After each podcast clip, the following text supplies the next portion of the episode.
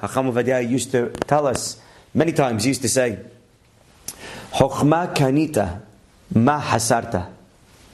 Chokhma hasarta, ma kanita."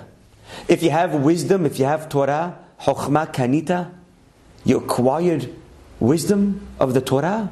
Ma chasarta. What are you missing? Chokhma chasarta. Ma kanita.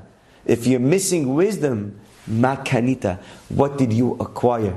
He used to explain this, and he used to say, people that have Torah as well, they don't always have to call a rabbi and ask a question, what's the halacha?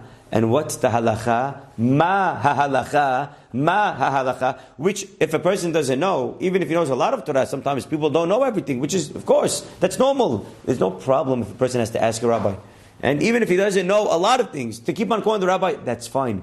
But the more a person knows Torah, the less he has to ask. And what is he missing in his life when he has more Torah? He doesn't have to keep asking the rabbi, ma, ma, what's the halacha, what's the halacha?